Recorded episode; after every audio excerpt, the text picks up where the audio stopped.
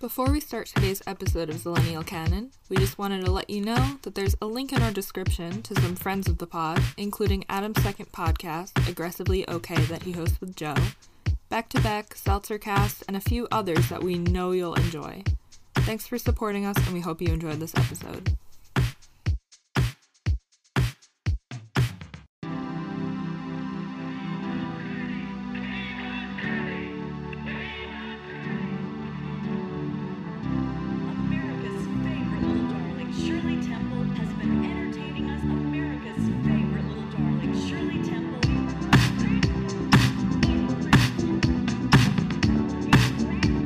Everybody. Welcome back to Wayne's Mom's Basement. This is Zillennial Canon. I'm Kyra.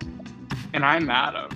And uh, I want to ask real quick, who's who's Wayne and who's Garth between the two of us? Okay, I was trying to figure it out. And the only thing that I could come up with, I feel like whenever there's like a duo in a movie, like I always try and like figure out like which one's which, but I feel like we like switch back and forth depending on what movie it is. I feel like Mm-hmm. I'm honestly Wayne most of the time and you're Garth most of the time. Mhm. Um but like most things, it like shuffles, like per Yeah. situation and like movie, and yeah, yeah. Yeah, but also another thing that I put down is that we need like a get a look at this guy cam for the pod. Like whenever I like ramble on for too long about something. Uh, That's Yeah. great. so Uh, this week, um, we watched Wayne's World. yeah, and we are well. The person that brought it to us is my good pal, um, Wayne's World expert, I would say. Um, if she wants to introduce herself. Yes, I'm putting that on my resume. Thank you, Adam. Thank you, Kyra. Nice Of to meet course. you. Lissa Khoshbakhti, and I am hopefully known to many of you as the Wayne's World expert. And I'm honored to be with you guys today and talk more about my favorite movie ever.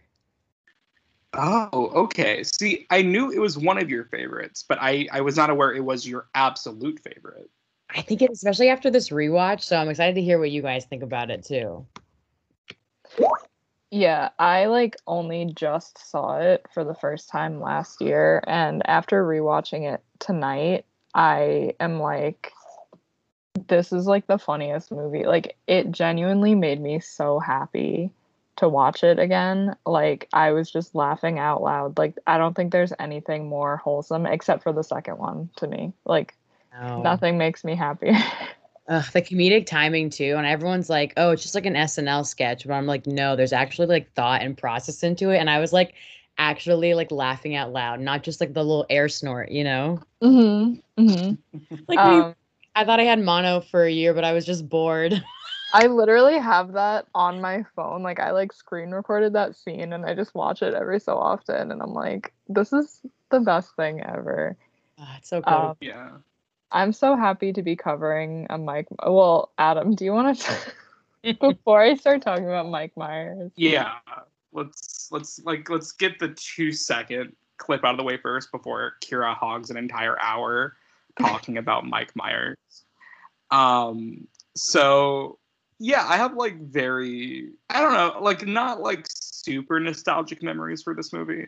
It was just kind of a thing that I don't know, like I feel like if you're like a 12 year old boy and you watch this, you're gonna quote it to some capacity throughout your life. And it's a movie I watched like I would say three or four times in my lifetime, and every time I revisit it, it just holds up equally well.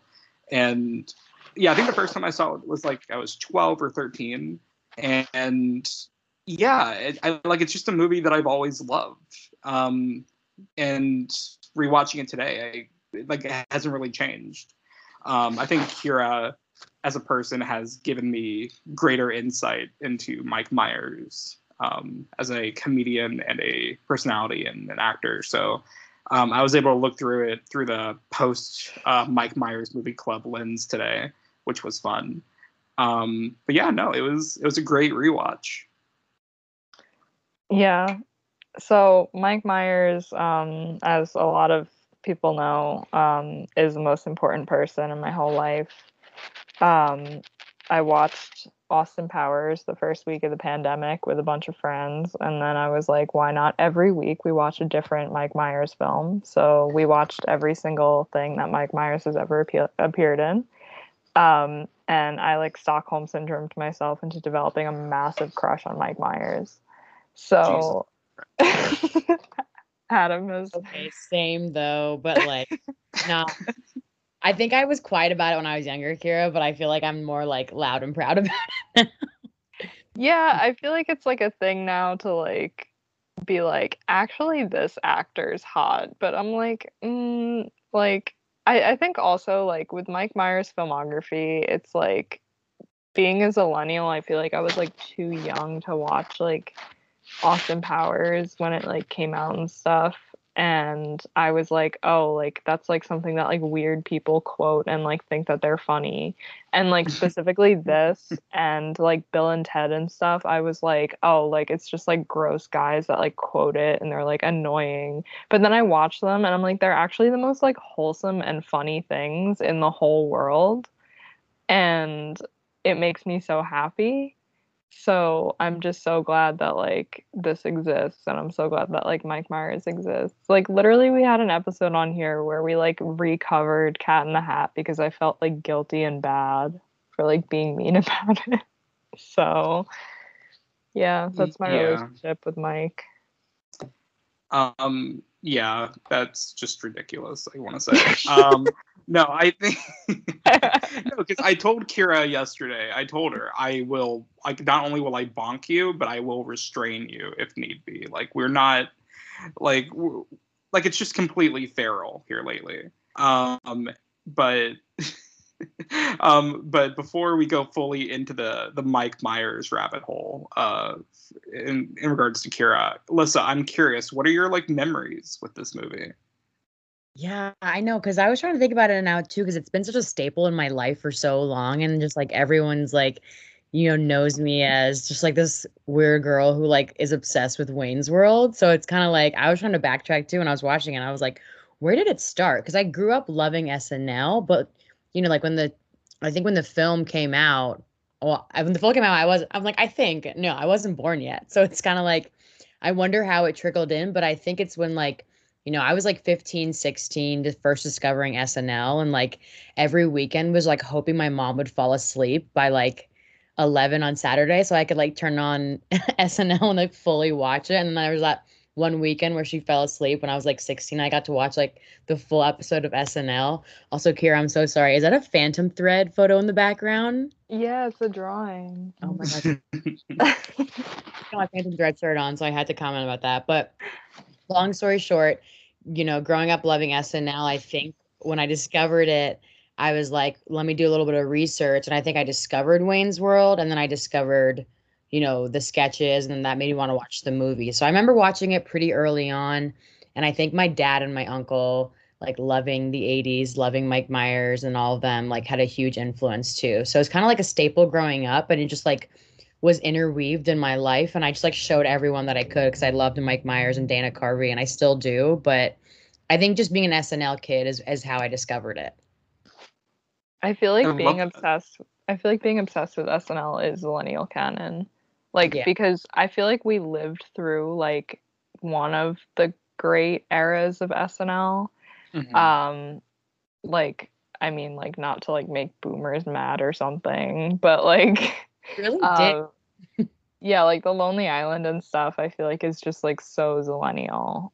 I know. And being able to quote Lonely island. Go ahead, Adam.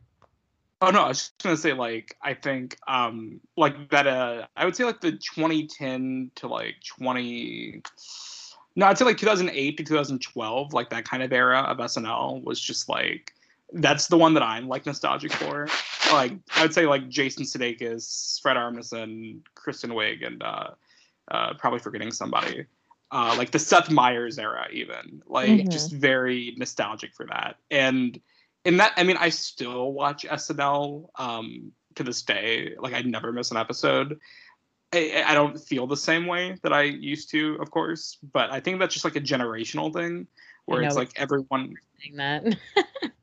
yeah yeah it's like everyone has their era that they grew up with, and I think that's good. Like that's a good thing. But I like to me, that's like the era. Is mm-hmm. that like what Kyra mentioned, like the Lonely Island kind of era? That was like the best. Yes.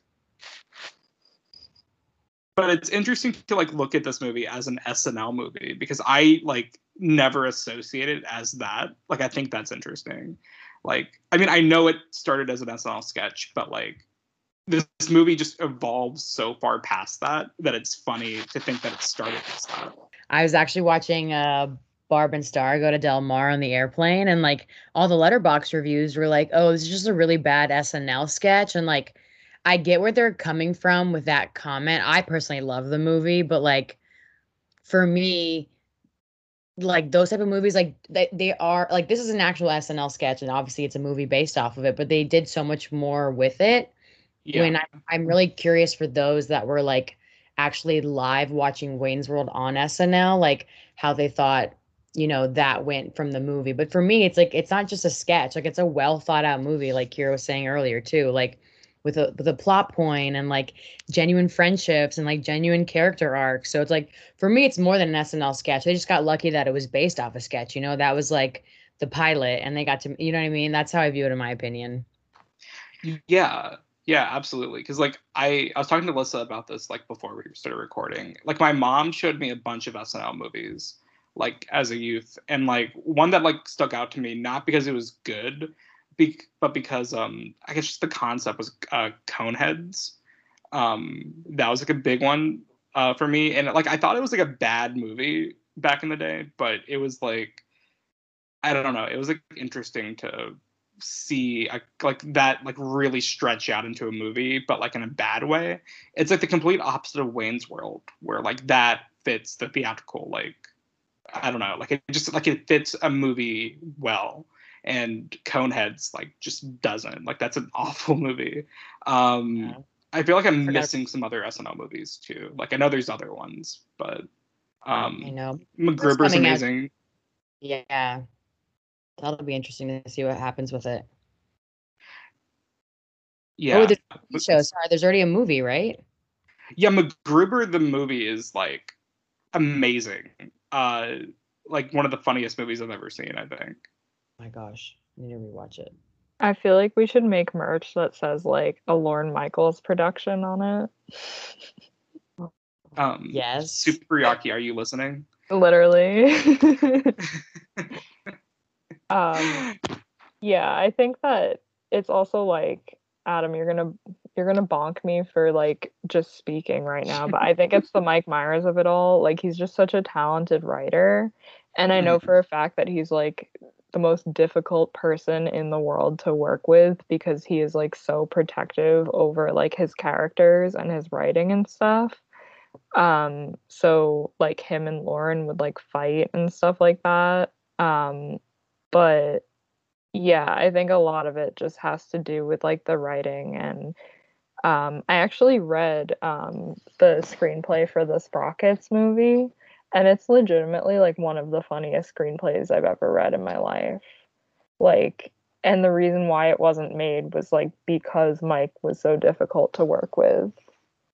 i'm just imagining mike as like a reynolds woodcock like behind the scenes Oh my uh God. Perfect tie-in. Sounds great for me. Yeah. oh no what did i just do to kyra i just somehow made her more interested in mike i don't know how i did it but um but yeah like i think like even though i like want to bonk kyra every time she like just simps for mike it's it, the, the truth is yeah he's like an undeniable talent and that's something that like echoes through pretty much anything he does like literally. Like even his worst movies like even like you know austin powers 3 or like i mean i love it but the cat in the hat is not his most well received movie you can tell like at every rate like he is giving his all to what he's doing. Like even just as a performer the way he performs like even okay even the love guru which is like an objectively terrible movie he is giving everything he has to the performance and that is beyond admirable i think Why did you just list the third Austin Powers movie as one of his worst movies? It's the worst Austin Powers movie, but it's not his worst movie by any means. I didn't say it was his worst movie. he said even his worst movies, like I think it's Austin like Powers. least well received movies. I'm not like an ex. Okay, I didn't attend every episode of Mike Myers Movie Club, Kyra, so I'm not an expert. So All I'm just going off of what I know. But no, I think Goldmember is like fine. Like it's it's a decent movie. it's fine. Yeah. my- Yeah.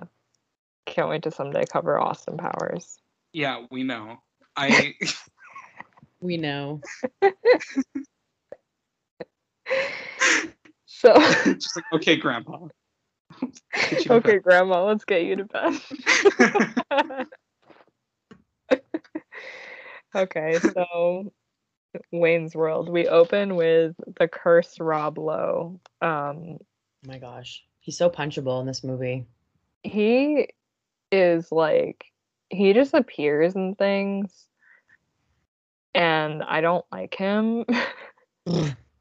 he um he's actually like very good friends with Mike in real life, which is interesting. He's also in Austin Powers with him. Oh, it's kind of upsetting they're good friends. yeah, yeah, he was like on Rob Lowe's podcast, and it was like one of the only new Mike contents we got out of the pandemic. So Mm. New Mike's know, Mike-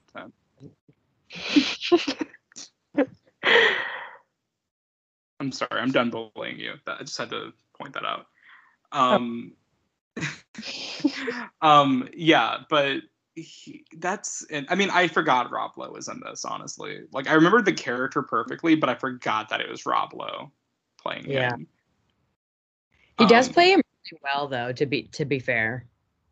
Yeah, yeah. He um well it's interesting because like seeing his like Parks and Rec character and like I think um you know, being a Parks and Rec fan, I always like associated him with like that such a nice character from that. So like to see him be like a total asshole in this movie, it's like, oh yeah, he does that like really well. And um no, he's like a perfect like uh perfect villain for this movie. He, he's he, like he shines uh as much as I hate to admit it. yeah, he has he has a good he has a good uh, corporate villain energy.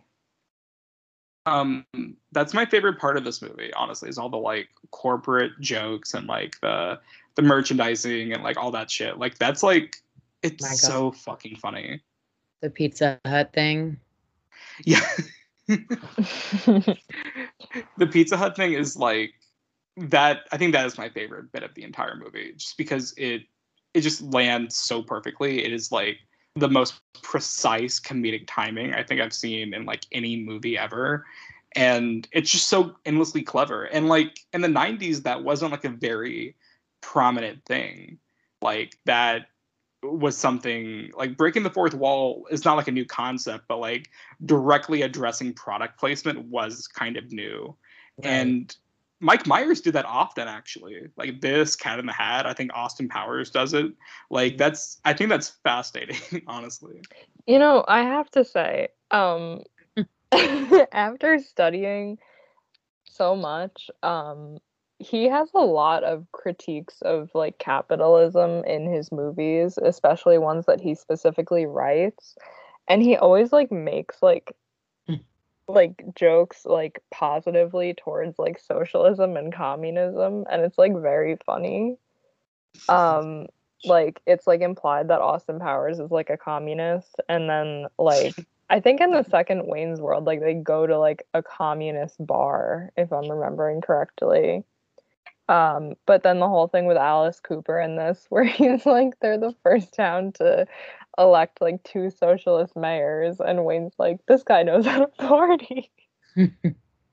this film is actually pretty woke. Like when I was for like its time, you know, like I was watching it and like when they when they when the police shows up, he really said a cab and was like smells like bacon. And then when like his girlfriend gets like a gun rack, he's like, dude, I don't even have, have a gun. And then like, you know, we got a we got a leading babe of color. Like the film's very woke for its time, and we got a women director. Like Penelope crushed it. Mm-hmm. Yeah, So- that's one of my favorite lines of the movie is what am I gonna do with a gun rack? I don't even have a Yeah, let alone a set of guns to justify a gun rack. Like, so quotable. I say no stairway to heaven all the time, even when it's not relative in the conversation.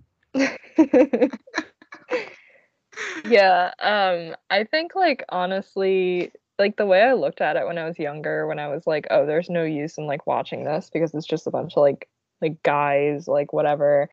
And I think that like the like the similarities between like this and like Bill and Ted is that like even though they like quote unquote like objectify women or whatever like it's like they do it in like the most like wholesome way. Right, Yeah. the string. Oh my god. Yeah.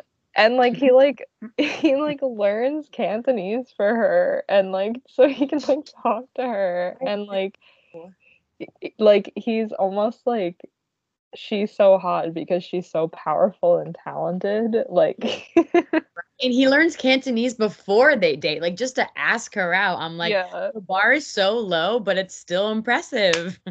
um, I think the hardest I laughed rewatching it today is that bit when uh, he's speaking Cantonese, but then he stops and he just goes silent and the subtitles keep going. I was laughing my ass off today. Like some of that shit in this movie is so incredibly funny. And I also want to mention I watched Wayne's World 2 tonight, um, which I haven't. I don't even know if I've fully ever seen it. Like I know I've seen all of it, but in spurts before and I but I haven't rewatched it in almost ten years. And there's a lot of jokes from the first movie that carry over to that one like perfectly. Like between the Cantonese bit and like um like like all the cameos from the first movie like coming back to the second one. Like it it's a perfect sequel, honestly. Like it's really good. do you understand why I cry at the end Yeah, no, it's the beautiful. it's beautiful. the first People that don't like this movie. Sorry to cut you off, Kyra. No, it's okay. I was just gonna say the first time I watched it and there was like the like new order like needle drop, I literally was like sitting there with like my hands over my face, like being like, there's no way that they're playing like one of my favorite songs right now as like Mike Myers is like running to get the girl. Like It's so good. I just want to like I don't I need to talk to people who don't like the movie because I feel like we all like the movie, but I'm literally trying to think of something like critical to say about it and like I really don't know if I can. Like would you guys say it's a cult like classic Wayne's World? kind of i mean it's weird because like ye- on the one hand yes Yeah. but on the other hand it was a commercial success like and Right. it's one of those things where it was so pop like the snl sketch was so popular that they had to greenlight the movie so like I, I guess it feels like one but on the surface i guess it isn't since it was such a big success Yeah. I think it could just be considered like a classic at this point. Um but it's interesting because like going back to the whole like corporate um the corporateness of it all like in comedy. I think that's like Adam you brought it up in like Mike Myers like comedy, but I feel like in like the 90s and 2000s that was like a big um it started to become like a big thing and when i was watching this i was reminded like this is like a very similar plot to like josie and the pussycats Mhm. and a very similar like delivery it's just like in a different style and a different like comedic like tone but i feel like that is very present in like films that we watched when we were younger is just being like don't sell out like just be who you are like i feel like that's just like a big message that we were always consuming in our youth Yeah.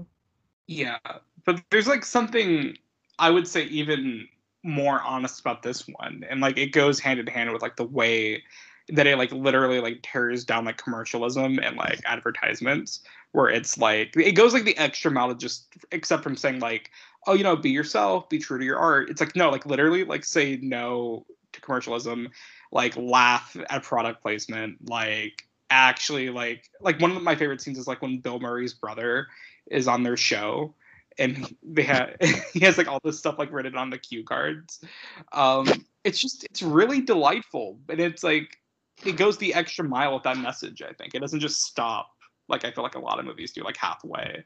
Like it goes all the way with it. Yeah.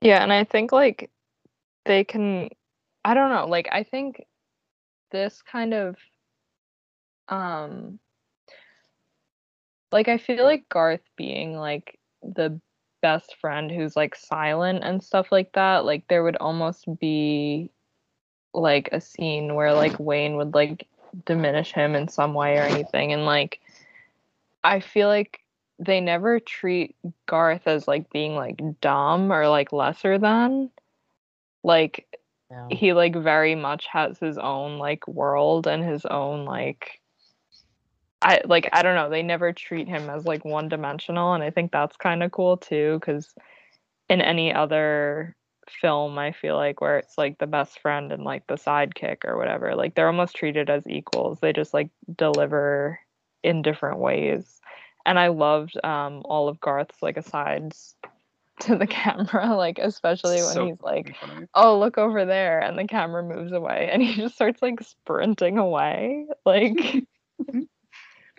yeah i'm not i'm not like too keen on dana carvey but i think that this like i i like garth as a character i really do Um, one of my favorite parts of this movie is when he like drops the pen and he like the camera like lowers with him. He's like, "Does this feel like a little fishy to you guys? like, why is he bringing contracts? Like, that is it's just so fucking funny. Like, um, and I love um, I, wait, I, why am I blending the two movies together? I can't remember which one it is. I think it's the second movie, but at the end where like um Wayne is like being a jerk and the camera's like trying to leave him and Yeah. he's like saying like no don't don't leave wait i didn't mean it like, he, like it's so funny these movies are like legitimately clever Yeah. um and yeah i don't know like they it's funny that kyra brought it up earlier where it's like these were kind of like looked at as like dumb bro comedies but they're really so much more and i and the wholesomeness of it is also like a very prominent factor in that where i feel like that's why they stand the test of time i mean not that crude comedies can't stand the test of time but like something about wholesomeness and like legitimate heart definitely go a long way in uh in maintaining like a, a like a place in pop culture i think Also, can you imagine being on how like being on that set, like how fun it was? Like Chris Farley was there, like Alice Yes. Cooper. Like, man, I would do anything to be on that set. I feel like it was so fun. Yes, I yeah, I forgot that Farley showed up in this movie, and his role is so funny. Um, I mean, Farley in general is just like one of the best comedic performers like that's ever lived, and yeah, I mean, it's just it, it- like that's another thing. It's like it's infectious how much it seems like everyone is having a great time making this movie, Mhm. and I love that. Like it, it's so nice to like feel that energy kind of like radiating in pretty much every frame that you're watching. yeah my favorite movies are the ones where it feels like everybody had a good time and everybody's friends with each other Yeah, I'm I- looking at um the director now. She also did the Little Rascals Mhm. movie, Mhm. um, which I have not seen in like I would say 20 years. I think. Um, i used to love that movie so much I did too, but I don't remember it like at all.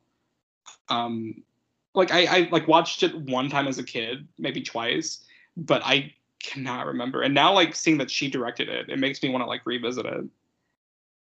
well there's that tiktok audio that's like going around with like darla Mm. the the um the quote from the movie and I, like sometimes with tiktok audios i'm like does anybody know like where's this actually from like it's like a like a remixed um like a remixed little rascals quote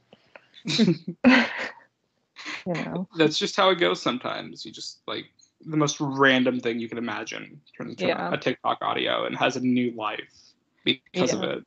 And I think that's a beautiful thing.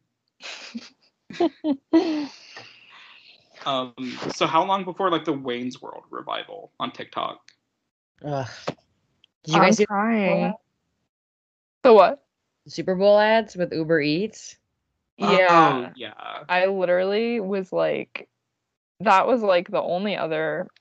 So the only other Mike content that we got, like, it was like so confusing because Jimmy Fallon, like, we found out collectively as a movie club, the Mike Myers movie club, um, we found out that this ad was a thing because we're very aware that like there's beef between like Mike and Dana. And um we didn't know that they still liked each other because to get to the bottom of the beef, um so sorry, I like got sidetracked. Um to get to the bottom of the beef, uh when they were both on SNL, um Dana Carvey would do an impression of Lorne and Mike began to copy that impression and it is apparently allegedly the impression is what he used like for the character of Dr. Evil is Dana Carvey's impression of Lorne and that's what Dana believed and he like said on like Howard Stern that like it like took like years of therapy to like get over and it like was not like he like played it off as like joking but it did not seem like he was joking so yeah um I know that. yeah so then um they had like a reunion at the oscars i think to announce like bohemian rhapsody being like up for like an oscar or whatever Yeah. and um yeah then one day we found out through twitter because olivia rodrigo stan twitter was tweeting like i think like jimmy fallon was trending or something and like we like clicked on it and on, it was like screenshots of like a banner from the nbc website or like jimmy fallon's website or whatever and it was from Oliv- Olivia Rodrigo's Stan accounts being like Olivia Rodrigo is the guest and also Mike Myers and Dana Carvey. Like they were like also in the screenshot and we were like what the fuck? What? So yeah, that's like we were like what's going on? What's going on? And like I feel like around the Super Bowl it's very easy to get like kind of like duped because it's like I'm not like a sports fan, so like I always forget like when the Super Bowl is. I know. So like all these like actors will be like hanging out and stuff and it's like what are they going to announce? Like what's going on? And it's like oh, it's just a Super Bowl ad.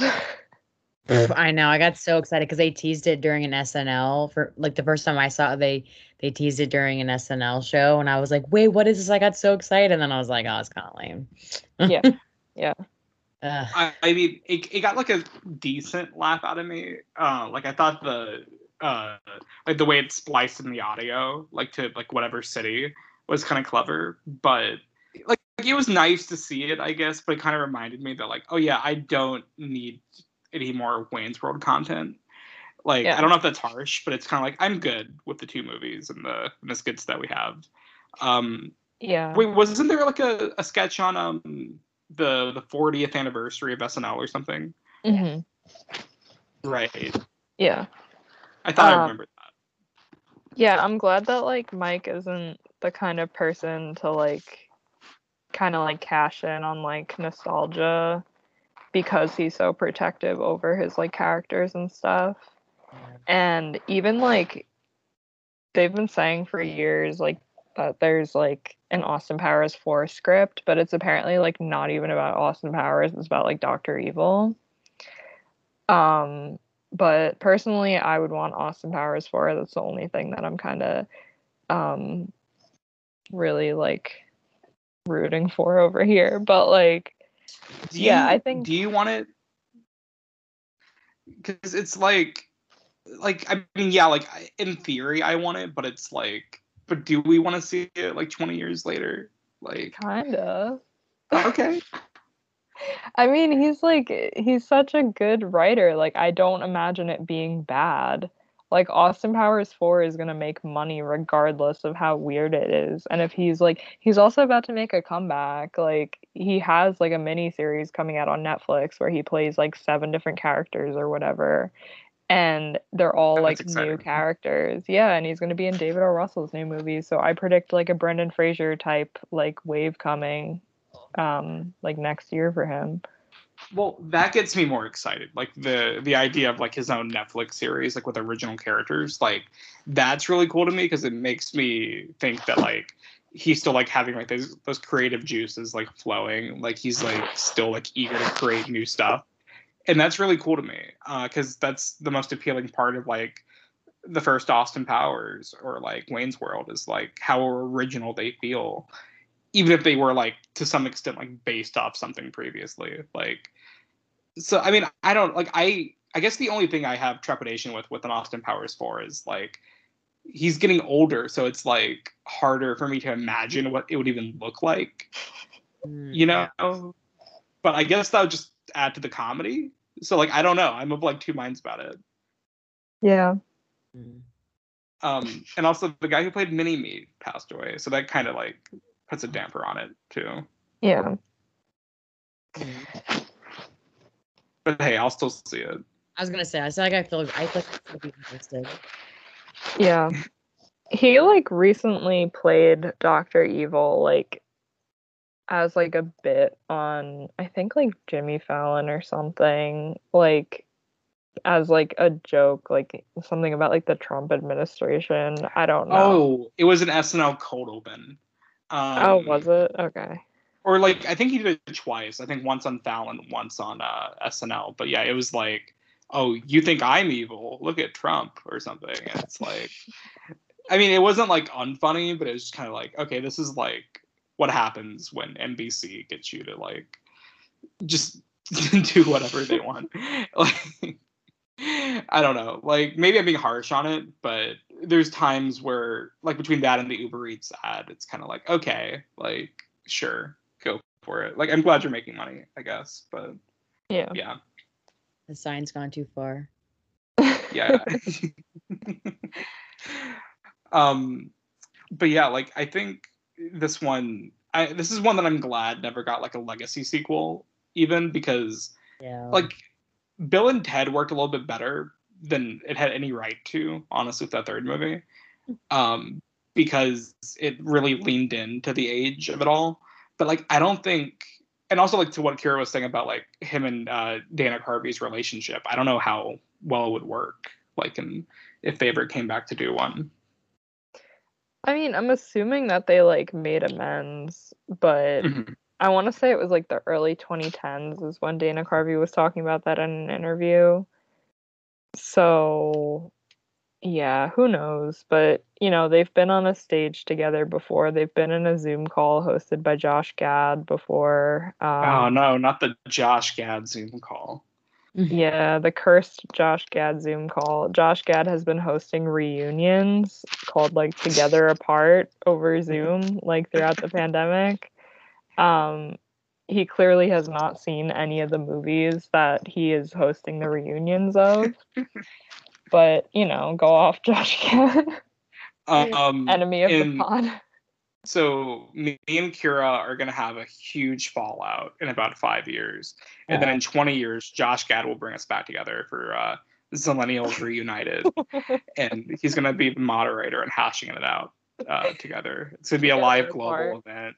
Yeah, together apart, Kyra and Adam. Live stream. Yeah. If Josh Gad was on a Zoom call that I was in, I would simply hang up. all this disdain for for for Olaf. I don't get it. Um, but yeah, that's just funny. Every time I think we're done with like Josh Gad discourse, Kyra Kyra brings it back up. I think it's so funny. Um, so Kyra, you you had the hot take, if I'm not mistaken, that you prefer the second movie to this one, right? Yeah, I mean, I think it's like not that I like prefer it more or think that it's like better. I think that it's just like it's so rare to have a sequel that is like on the level, if not like slightly surpassing the first one, because I think sequels work best like similar to like um 22 Jump Street Yeah. um when they're kind of self-aware and i think and also like the second bill and ted like i feel like it's like when they like decide to go like more like wacky like i feel like the first one is just so simple and like it's just such a like simple narrative even though it is like wacky in like a lot of parts. Um i think when they just go completely unhinged like and i think there's like such good comedic writing in the second one like especially like I always think about like the extended like payoff of like you see like the guys like walking across the street with like the glass panes and the chicken like the chickens and stuff and then like half an hour later he like runs through all of it like on the street.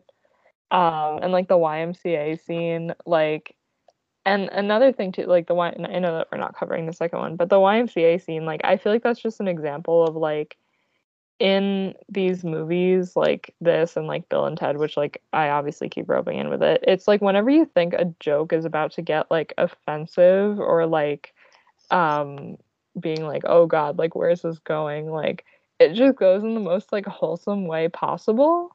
Mhm. Like it just completely like is the most inoffensive like thing you could ever watch. We're just gonna really quick take a break for a word from some of our sponsors. Thanks, guys.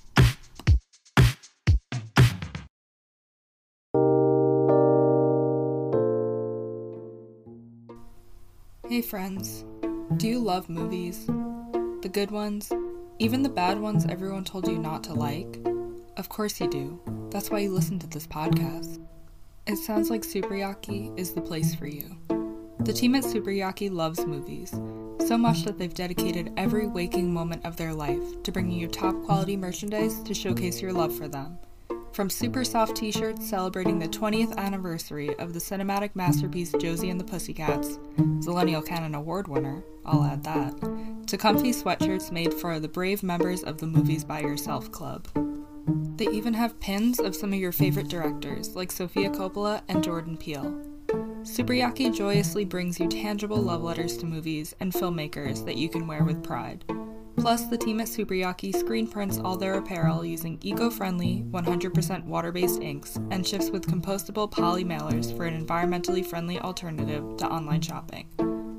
As a special gift to you, because we love you and appreciate you, listeners can save 10% on their next order with code SUPERZillennial in all caps with no spaces at checkout. If the spirit moves you, find them at superyaki.com. Thank you so much, Superyaki, for sponsoring this episode. Let's watch more movies, guys.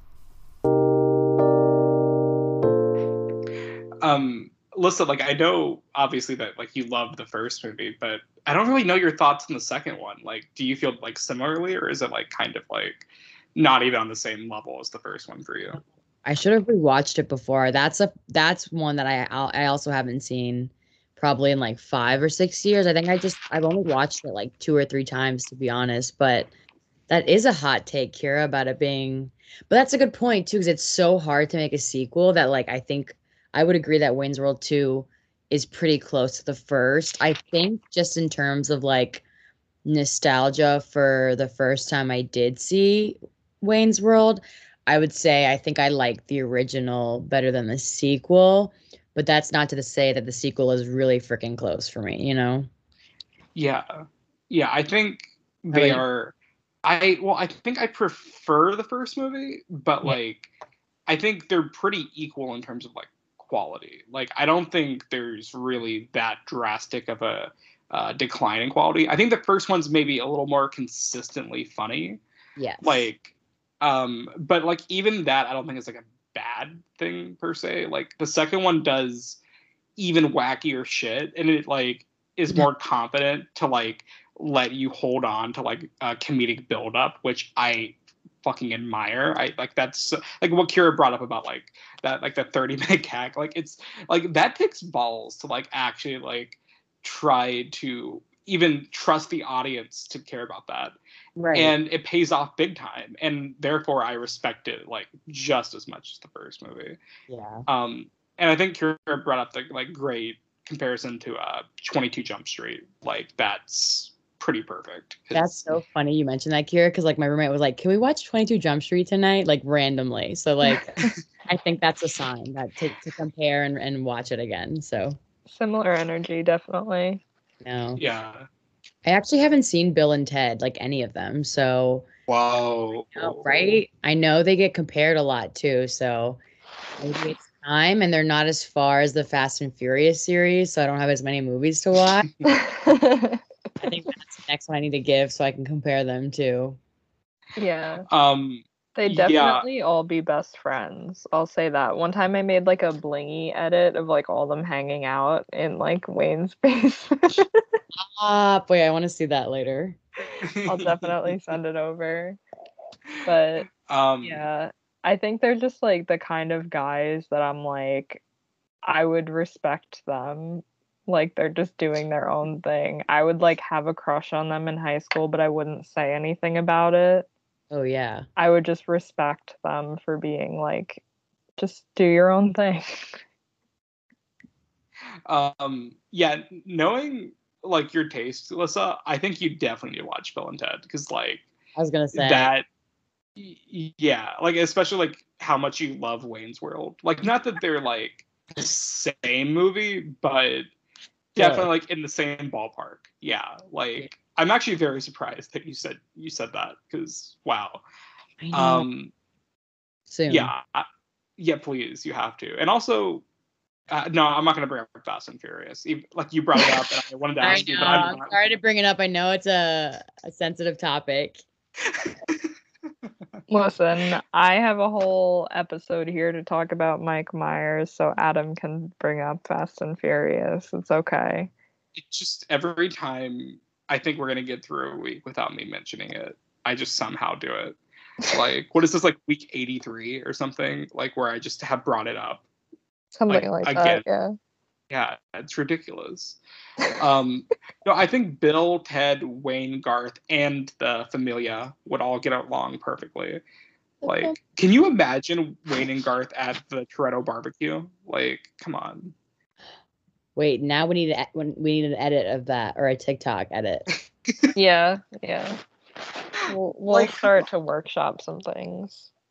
Well, like, because you know, like Dom's cooking like on the grill, oh and Wayne and Garth are performing, and Oh wait, This- speaking this is- of performing. Oh, sorry. Go ahead, Adam. oh no, I was just saying that's my head canon. That's all. We needed. We needed. A, we'll we'll make. We'll write up a fanfic after this, but um, but speaking of performing, like we have to we have to talk about like the iconic Bohemian Rhapsody scene and like. oh how I Kyra, you might know more than me, but there this there was this like 60 minutes interview with Mike Myers and I think he he talked about how like the film came out a few months I think after Freddie Mercury's death, but he like watched a sample of it and laughed so hard that he like approved it for the film. And then I think I remember him saying like the song like was on the charts again for like weeks after that movie came out. And then like Mhm. didn't Mike like threaten to quit if the song didn't make the film? Yeah, that was like one of the things is they tried to make it I don't remember what band it was, but like they were trying to almost do like a like vertical integration type thing where like they took like an artist that they were trying to like like they're like on like the same like label or something like that um as like the production or something i don't know. I don't know how uh, these things work but yeah it was basically supposed to be something like that and mike's whole thing was like um that bohemian rhapsody was like something that like him and his brothers would like drive around like singing and listening to and he wanted it to be more like realistic and it being like bohemian rhapsody and being something like a little bit older um it kind of like gives them like a I don't know, like a more not like relatable, but like it's like more like classic Yeah. And that is something that he threatened to quit over. And like he has threatened to quit over many things in his career. And then they were like, okay, well, actually, because of that reference, we'll put him in uh, the Bohemian Rhapsody movie as the music produ- music guy. And I was like, I love that. that's really fascinating, honestly. Yeah. Like Yep. Well, that one entire story. Yeah, I had no clue about any of that actually. So like that was a great ride to go through. But like, what a, Um, what a hill to die on too. Like I'll quit if Bohemian Rhapsody doesn't make it in the film, but just shows you gotta stick to your guns. Yeah. And also like how right he is with his creative process because like I would argue that is probably the most iconic scene of the entire movie. Oh yeah. Uh, like it's genuinely like incredibly shot and paced and like performed and it just um like I don't know if it's like the same at like every sporting event but every like Orlando Magic game that I go to they play that like they mix that into like the jumbotron uh like they play Bohemian Rhapsody and they like edit that scene into it to like get the crowd going like in the fourth quarter and it's such a rush like every time it happens uh, like they do it there and the hockey games and like everything. Like it's it's so fucking good. I was gonna like, say, like, it- if you haven't seen the film, you probably resonate. You probably have seen the Bohemian Rhapsody scene though. Exactly. It's like one of those things where like I feel like um there's a lot of movies throughout pop culture that like like yeah, you should watch the movie, but like there are movies that like exceed like the feature film where like certain scenes or aspects just like live on through forever. Like I would say like Ghostbusters is a movie that even if you haven't seen it, like you have seen it. If that makes sense, like um, Star Wars to an extent, it's like the imagery and the uh, iconography is like just even more synonymous than the story. And like same thing with like Wayne's World, like the Bohemian Rhapsody bit, just the characters are like eternal, like genuinely. Um, I might be the first person to compare Wayne's World to uh to Star Wars, but it- it- no, I think it's true. I think they're on like the same playing field. Well, they're Star Trek fans, so I don't know how they'd feel about that if they um if they feel differently towards Star Wars. But you imagine Mike Myers in an episode in like in a, in a movie, like a Star Wars movie, like it's just a cameo. I would die for that. I like. I mean, is he like a big sci-fi fan? Like, you probably know this kid.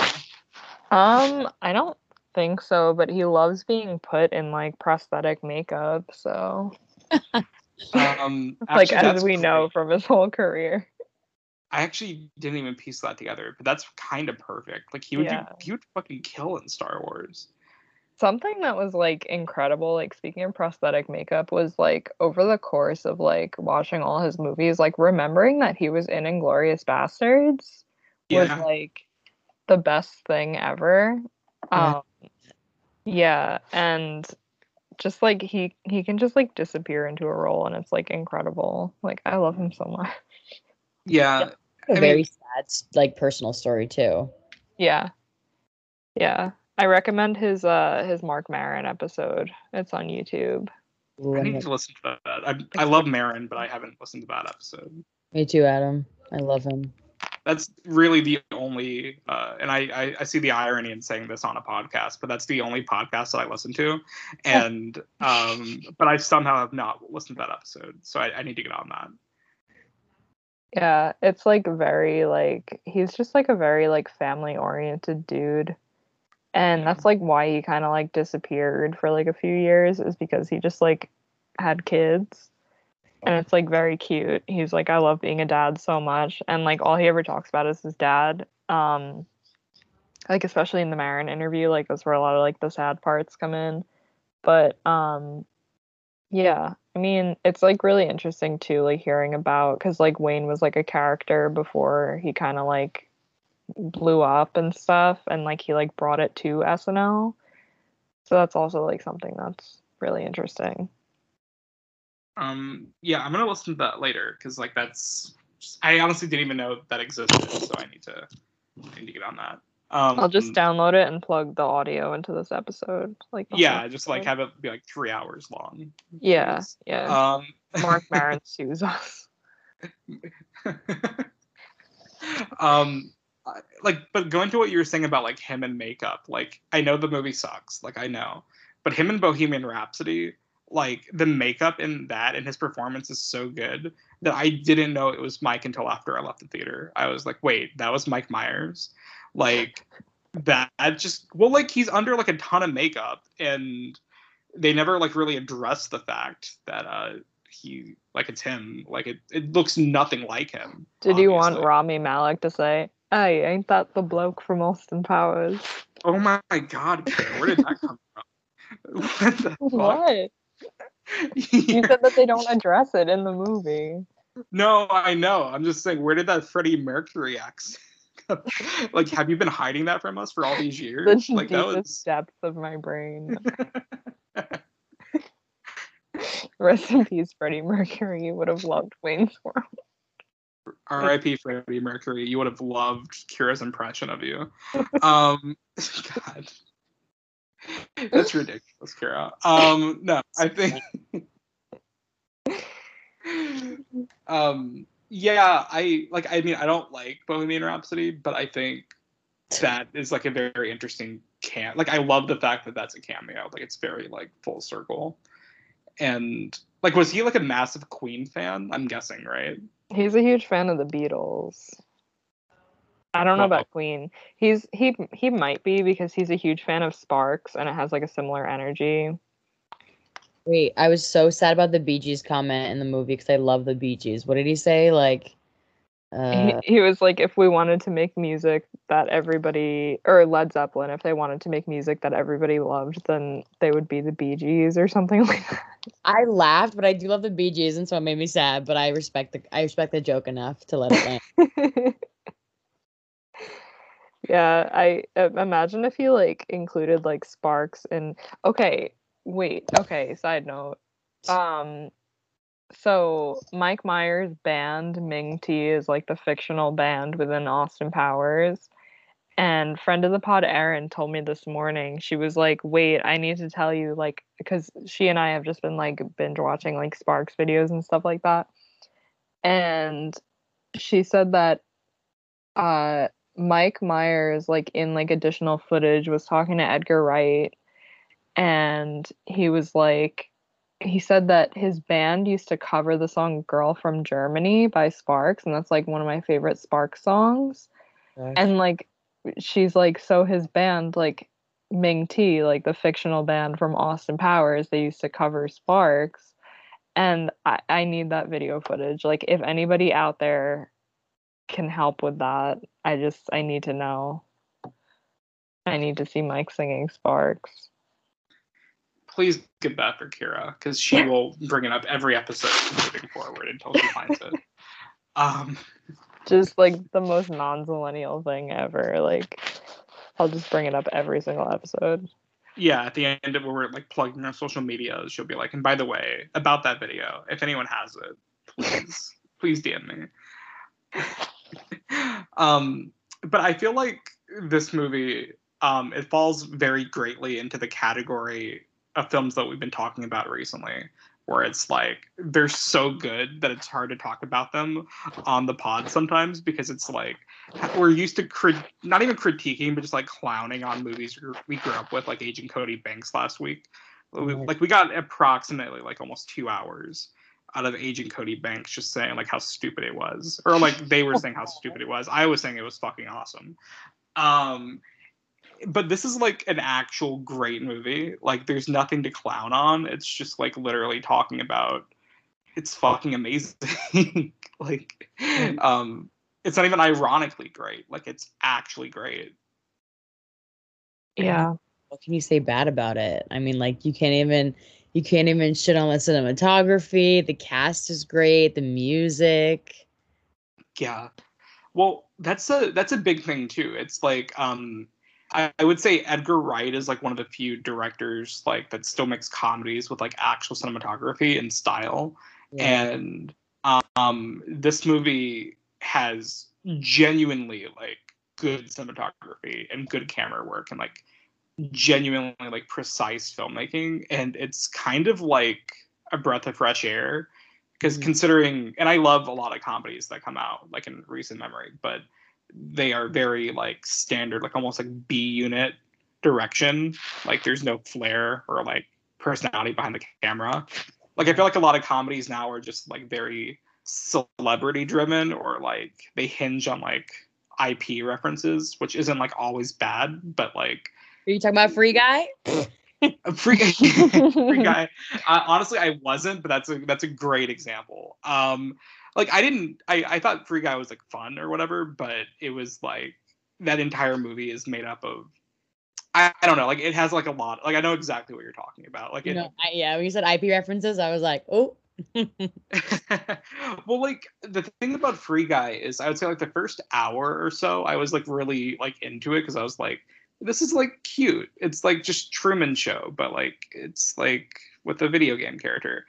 And then like without spoiling it, the third act goes like completely like Wreck It Ralph IP, and so I mean it wasn't like terrible or anything, but it's like yeah okay Disney like cool like so um but yeah yeah I, I completely get it like that and that's kind of sad though like that comedies are kind of going that way where it feels like you can't just have like an original concept or like fun idea or like flair direction like it has to be ip driven or um have like a big like giant star behind it Right. you know to even get it off the ground like i, I think that's a little unfortunate It's also Yeah. kind of nice to see this film like not in New York or LA. Like Aurora is so random, I feel like. And I wonder like if those that are listening that are actually from Chicago, like how they it probably felt like nostalgic to watch the film a little bit, you know? Oh yeah, yeah, absolutely. Um, yeah, I would love. I mean, I gotta ask my mom about it because she. I know she told me like back when I first, or she showed it to me. Like she saw this in theaters, and I have to like ask her about that because sometimes I ask her about movies she saw in theaters, and I'm like, what was the crowd like? Like That's what? so cool.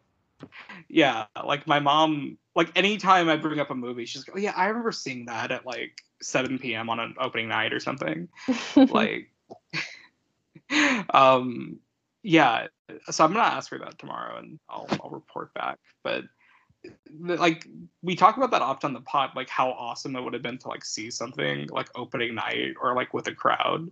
Um i think the first time i brought it up was on our scream episode where i was like i would like pay so much money just to be in that opening night audience for scream and like just like hear and see the reactions from the audience. And honestly yeah same with this. Like i would kill to be with a audience full of people like experiencing the highs of this movie for the first time. Like how magical could that be? Like to just like hear those jokes for the first time in a theater full of people. Like genuinely incredible i bet.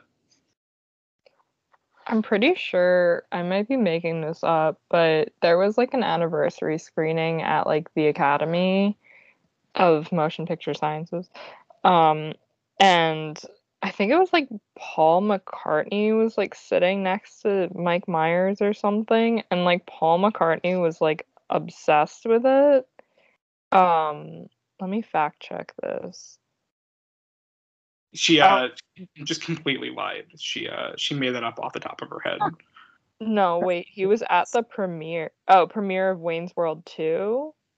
Mm. But Mike was like, that was like the most like anxious I've ever been, and like Paul McCartney like loved it. it's, it's really cute actually Yeah, Wait, that's so cool. I just like have these random nuggets of like Mike information, and I don't remember where they come from. it's the pandemic baby you know you're just like It spiraling literally- at 2 a.m Literally is the pandemic. just like consuming all this information and you the, have like no recollection of how you consumed it.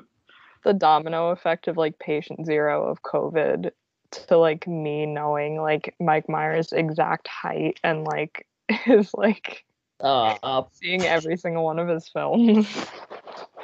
yeah i i will say over the pandemic um i this is very kind of off topic but whatever. Like while kyra was like looking into mike myers and like learning about him i was like going down a rabbit hole of like conspiracy theory videos. Jesus And- Christ.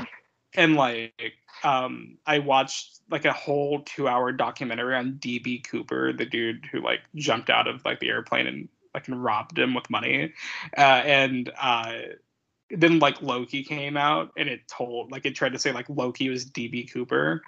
And i have never been like so fully validated for like going down that conspiracy theory rabbit hole than i was in those two minutes of loki where they, they did that inside joke so yeah, I guess me and Kyra's like bullshit over the pandemic did pay off to some extent.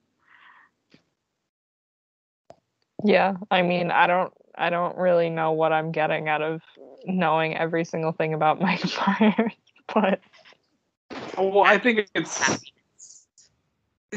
happy. Yeah, I mean, I, I as much as I clown on you, Kyra, I think it's um, I think it's uh, it's something all right. It's it's definitely cool. I think it's admirable. I'm so glad that you admitted that. Is it just because we have a guest and you're being polite, or Yeah. Yes. It's because the guest is agreeing with you. yeah?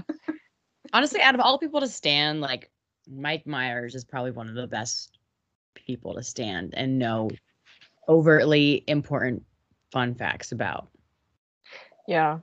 He'll Yeah. never come out as problematic. I feel like he.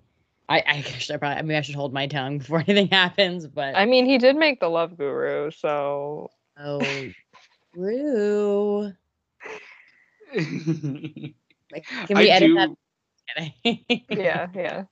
no. I do remember seeing that. Uh, I saw that opening night, and uh, God, No? I think I was like, I think I was ten years old when I saw it, and uh, I don't think I've ever been in a theater with like like a packed theater for a comedy where like no one laughed the entire movie. Like it was actually like physically embarrassing, like to be there for that movie. um, I feel like we might have to cover it someday because I have a lot to say about it. Do you? No, I literally do. Like, I really think that there's a good movie in there at its core, and it just does everything wrong. Hmm. Um, I I guess I would be interested to revisit it, like in a very sick and twisted way. I mean, like, Uh, I, I kind of regret that I just said that because I don't really feel like watching it again, but I think it would be interesting to talk about and dissect. Patreon subscribers, are you hearing this? If you want to listen, to the, if you want to see us watch The Love Guru, subscribe to the uh, five dollar Mike Myers tier, um, where you can both get Kyra texting you at 3 a.m. about Mike Myers and us watching The Love Guru. Yeah. Exactly. Looking for that. So, like, Lissa, does your love for Mike extend or extend like beyond my or uh, Wayne's World, or is it just like, is this like really like the root of it all? I know. I feel like this is really the root of it all. And like, I know we all hate Cat in the Hat, but he actually did a really amazing job in it. I feel like Oh yeah, I just feel Yeah. like like his personal life and like I think obviously like Wayne's World stems from it, but between learning more about his personal life too over the years, I just think he's like a really great guy. And also like I love that he's Canadian and like unabashedly Canadian. I think that I think that only adds to my love for him. But um I know I'm not as I'm, I'm not as deep as Kyra, but she is goals in terms of to know more about him. Um, and I feel like he's a random person to stand too, because like I feel like the normal person doesn't talk about Mike Myers as much. Yeah. Not that we're quirky, but as a treat. Um, yeah. but he's an interesting person, and I think the Austin Powers movies, like, I feel like a lot of people are revisiting them right now too. So it's nice to be able to talk about them, but I feel like everyone's a little bit too little, too late, you know. Yeah, Yeah. definitely. I have so many memes just in my camera roll, like ready to fire off, like about this movie and about Austin Powers. So like, yeah, I could uh, I could see Austin Powers uh four one day being um and maybe this is unfortunate I don't know because I think it would play in a theater great but I kind of think if they ever do it it'll be like one of those HBO Max originals um well, there's supposed to be an animated series. I would kind of love that if that Yeah. happened But also speaking of animation, like no, like when you think of Mike Myers, you always kind of forget about Shrek too. yeah, Yeah. absolutely Like, like I literally just thought about it right now, and I was like, wait, he literally voices Shrek, and like Shrek is amazing. All these millennials talk about Shrek, but no one wants to put some respect on the guy that voices him. honestly Yeah. like the first shrek uh, we did a episode on it earlier this year and yeah like it's fantastic but it's like amazing to me how the producers kind of screwed themselves over but also like Yeah. won at the same time in the sense that like they happened to get those three actors and Cameron Diaz, Eddie Murphy, and Mike Myers. And then by the fourth film, it costs them like a collective like a hundred million just to renew all their contracts. If not, no, actually, I think I'm like lowballing there. I think it's like way more than that. Um, just to get them to do like line readings. And granted, they're all fantastic in their three roles, but like the price that they all were paid to just do that is absolutely insane. Um, God, what a what a cultural landmark, honestly. Like, Never forget. That's also like a very millennial thing. Zillennial too, actually, to be honest. yeah, I think um well Shrek I I think we brought it up on the pod that we did, but it's kind of like we often talk about uh those movies that are like the bridge Mhm. between like Gen Z, Zillennial, and Millennial. Like hand- there's very few. Exactly. It's like one of those. Like I think we mentioned this or uh, Shrek that is and SpongeBob were like two of the biggest ones. Yes. Um I, I mean, do you have anything else that comes to mind, Lissa, like in that category that would like bridge all three generations together? Oh my gosh, that's a tough question. I Because I feel like I get called a zillennial a lot too. So I'm like, is that just me? But um, I guess maybe like quoting Vine could go could be there, or like being on Vine. Um, what else? Like maybe like that early Disney Channel era. Oh yeah, absolutely. Like I would say like Hannah Montana and like uh uh Zack and Cody and even like Lizzie. I guess Lizzie is more like millennial zillennial. Like I don't think Gen Z really knows what Lizzie McGuire is. I could be wrong about that. musical because it was kind of like it spanned a few years so you could get like like we kind of got the early half of it and others got like the later half so it kind of bridged the gap too Yeah, absolutely. Like and also like when you brought up about Vine, like I think that's like a very firm like bridge. Like um because my uh my Gen Z sister, she's very like uh like she did a thing like anytime I would come over, like she would like put on like Vine compilations and it's like Yeah. the most wholesome thing because she just knows that like it's the one thing that we all like I like me and her agree on that's funny and like she has like a go-to one that we just watch together sometimes and it's it's really sweet and i think it's one of those things like also spongebob it's something i can like watch with her but then again if i like try to watch like the icarly reboot with her i just want to like play You your know. hair. it's absolutely terrible it's so Wait. bad someone said on letterboxd for a review for wayne's world they said iCarly for third for like people over 30 whoa sense People- because he Yeah. has a TV show that he's vlogging. i don't know Is it me up. I'm like, I don't know if it's bad that I don't get it, but maybe it, I do get it because we're almost all 30, right? halfway, um mid thirty, uh, mid twenties. Yeah, same. Yeah. Yeah i uh that's that blew my mind actually when you said that. I that Is Wayne blew- Campbell really a vlogger? um last week we talked about like fake uh articles with just the headline and it's like uh wayne the first vlogger? question mark? Like i think maybe maybe he's like the first influencer. Yeah, I yeah. was gonna say like, and he set the stone in terms of like, uh, you're like your Deadpool, you're like Ferris Bueller days off, open day off. Like, he was the blueprint. he was the blueprint um i think because i mentioned i don't want to see like a wayne's world 3 but yeah. something I would kind of want to see that I know will never happen, and it's so specific, is I want Mike to create a TikTok account, but like in character as Wayne. Like, Wait, I literally was thinking about that, and then I was like, wait, they're gonna make like a a third movie where it's like Wayne and Garth's kids, but like the kids are gonna be some like TikTok stars, and they're gonna like have it on Netflix. It's gonna Netflix is gonna mess everything up, like. And Addison Rae is gonna be in it somehow as like the the actress, and I'm like, I got I got a little sweaty thinking about that and scared. So maybe we don't want it.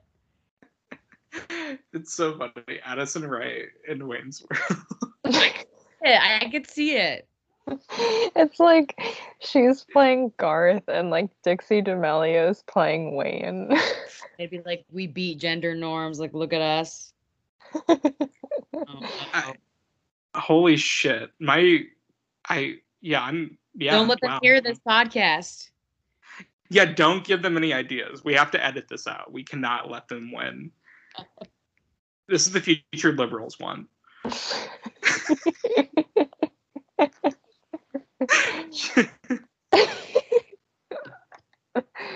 All right.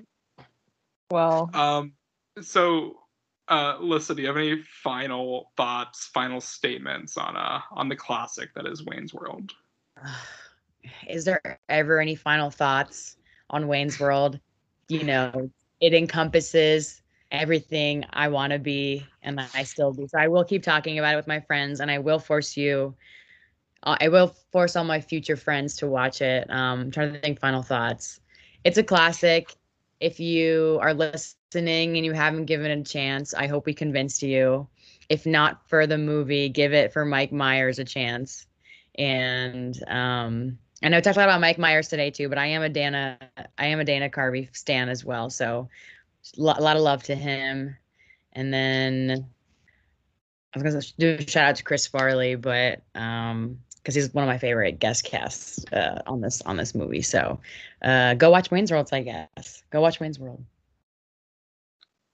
Yeah, Yeah. absolutely perfect movie. Um, and thank you for bringing it to us, by the way. Uh, 'cause yeah, this was your pick. It was it was such a treat. Like I was saying to Adam, like I texted him the other day, and I'm like, so I'm supposed to get like hit by a hurricane, so I might like lose power. So if I can't record on Monday, like, and then um, the hurricane just was like nothing, and I was like, now I get to watch Wayne's World as like an act of self care. So thank you so much, Liz, for bringing it to us. That makes my heart so so warm. Also, number one, that you're safe. Number two, that self care is Wayne, watching Wayne's World. I need that on a T-shirt. Actually, that'd be the next merch after. Um, what did we say the merch item should be? Oh, a Lorne Michaels production. Yeah, yeah, yeah, yeah. Second merch is going to be my self care is watching Wayne's World. There we go. Yeah.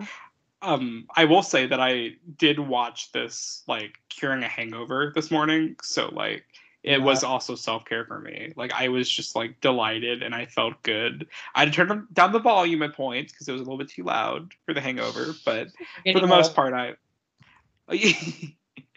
but for the most part, it was just like, ah, these sweet dudes. They're just like making my morning a little bit more pleasant. Yeah. Um, It was also so nice to receive a text from you that just said, This is the funniest movie. Aw. Because whenever we text each other, like our policy is like we don't text each other while we're watching it. Like we like save the thoughts. But whenever we text each other, like during the movie, we like break that promise. It's usually like, This movie fucking sucks. Why are we watching this? So it was a nice text to receive, Adam. Ugh. yeah, yeah. Just like midway, I can't remember what scene it was, but I was just like, yeah, this is like hilarious. Um, Lissa, thank you so much for coming on. Honored to be on the pod. Hope to be back soon for anything SNL related. We should do oh, we should do pop star, never stop, never stop. So, I God, I the way I wish that came out just a little bit earlier, so it could be like, because it feels like a Zillennial movie. Like it feels like one at Yeah. its core. Um. Well, we always have Hot Rod. Oh, oh, Hot Rod.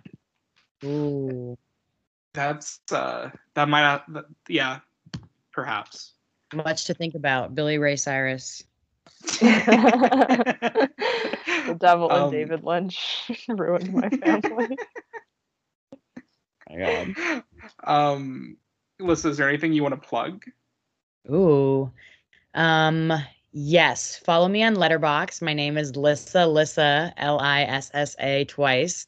Um fair warning though, my reviews are stupid and it's just me being like Jon Hamm was really hot in this movie, so you've been forewarned, but as Adam knows, I do try to throw a little bit of uh comedic pieces here and there. So please follow me on Letterboxd. Yeah, I I can contend. Uh, Lissa's Letterboxd is uh, is a uh, it- it's a great place. It's a great place to be. Um, she she turns out genuinely funny stuff all the time. Um, yeah, and it was a pleasure having you on today. Um, It really was. Thank you. Uh, you can follow me on Twitter at Adam underscore not Sandler. Um, and the and the aggressively okay podcast is uh, still still going. Um, uh, the authorities have not found Joe's body yet, so legally we're still um, still going strong. Um, and yeah, yeah, that's about it. You can uh, follow me on Twitter at garlic emoji, and um, I have like something big creatively coming out this coming Sunday. Um, so that's like a few days after uh, when this pod drops. So you'll all see what that is. I can't say what it is yet. Um, actually, I think it might be. I don't know. I don't want to spoil anything. The person that I'm doing this promotion thing with. Um, yeah, uh, you could follow us on Twitter at Zillennial Canon, uh, on Instagram at the Zillennial Canon. Leave us some reviews, um, interact Voicemails. voicemails, interact with our content. Um, yeah, Our content. I our content. what are we bought out by Pepsi and uh and Pizza Hut? God, I wish I saw that slice of pizza and I was like, advertising works. I, I mean, I know we talked tonight about like being like anti-capitalist and commercialism, but like, let's be honest. If you guys want to like make us sell our souls and pay us, like, we'll do it. We'll do it. Let's Yeah. be honest, product placement works. It Yeah. really does. I'm a it weak made me man. so hungry to see that pizza and i like i want a pepsi tomorrow i'm considering on my lunch break just going to eat a uh going to eat a slice with a coke freestyle Hashtag Free not sponsored. Yeah. We wish though hashtag free plug. Um, yeah all All right. right. Well, Bye, on that guys. note, bye guys. Bye.